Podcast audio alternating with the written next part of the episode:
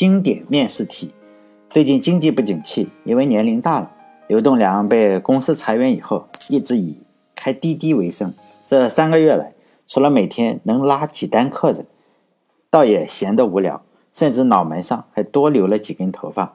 因为回家难免又被老婆抱怨，刘栋梁宁愿晚上在路边打盹，也不想早回家。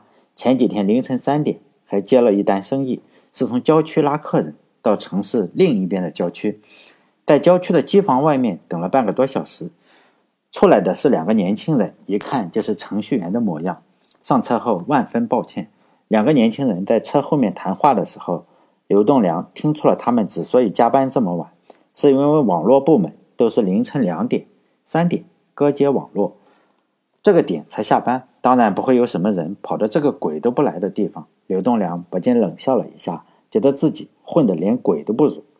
可以听出，这两个年轻人才刚刚上班不久，讨论的问题也颇为幼稚。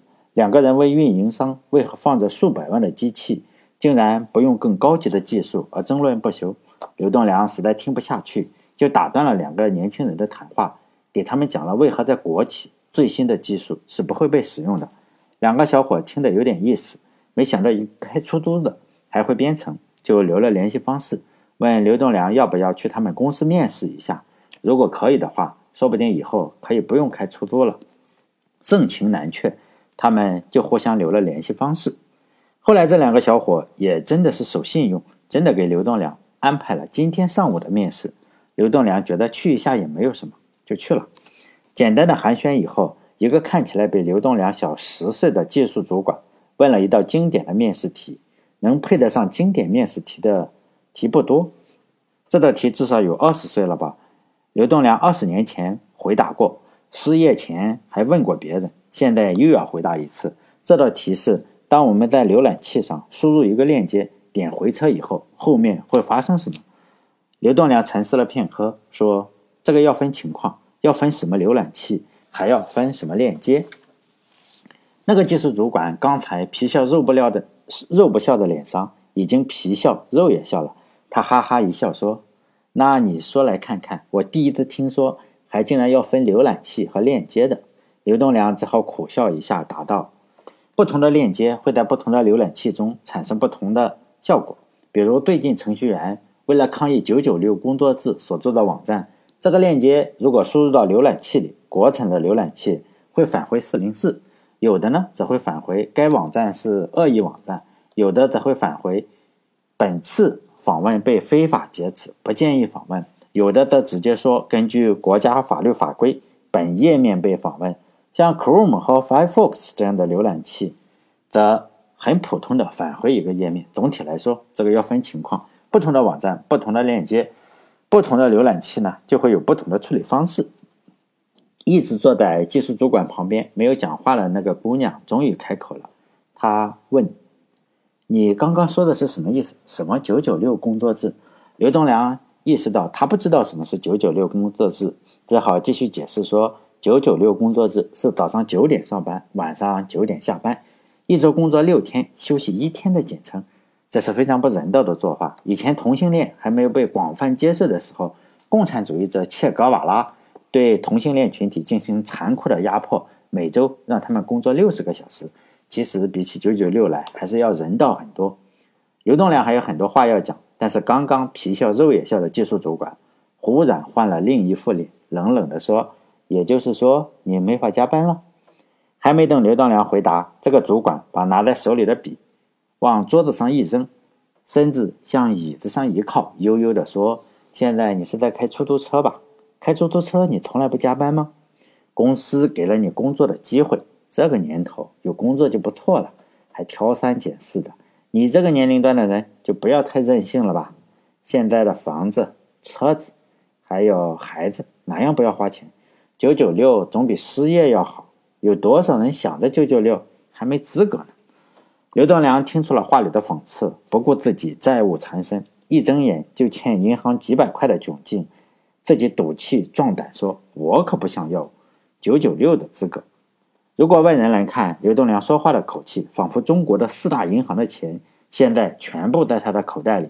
但是脑子里的声音提醒他不要这么放肆，现在的房子和车子还抵押在银行里呢。于是刘栋梁很快又冷静了下来，脸上又挂上了笑容。技术主管此时已经放弃了要找这么一个不听话的人来公司了，一心想着快结束这次面试。中国最不缺的不就是人吗？但是在自己的员工面前，还是要保持说话的委婉得体。这个出租车司机真是不识抬举，好好的一场面试，结果被这个老东西一张嘴就给带歪了。四十来岁的人了，还是不懂得变通，怪不得到现在还是在开出租车，将来肯定不会有什么出息。旁边就坐着三位手下，外面还有几十号员工。技术主管不好发作，就拿出自己平时敷衍的本领。很快的打了一通腹稿，一张嘴就淌了出来。刘先生，感谢你今天的来访。经过这次交流，我们对你的技术实力有了很深的印象。说实在的，你的回答并不能让我们满意。虽然你工作了多年，但是呢，我觉得你不懂技术。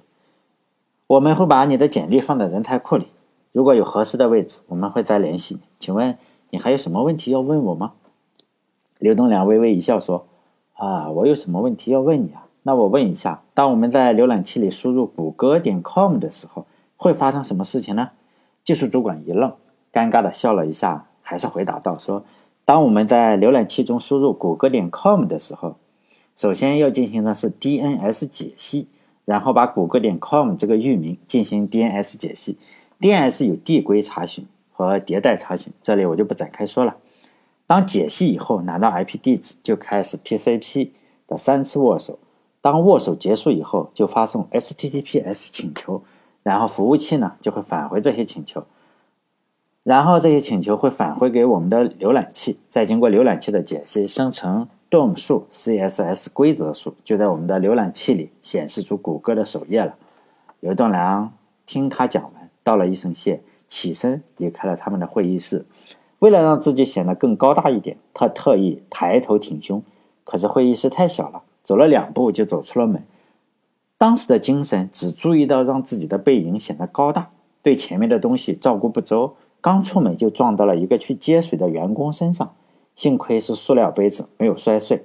东良连声道歉，那接水的小哥满脸苦笑，勉强的说了一句：“没有关系。”下楼以后，赶紧去停车的地方一看，一张罚单已经夹在了雨刷器上。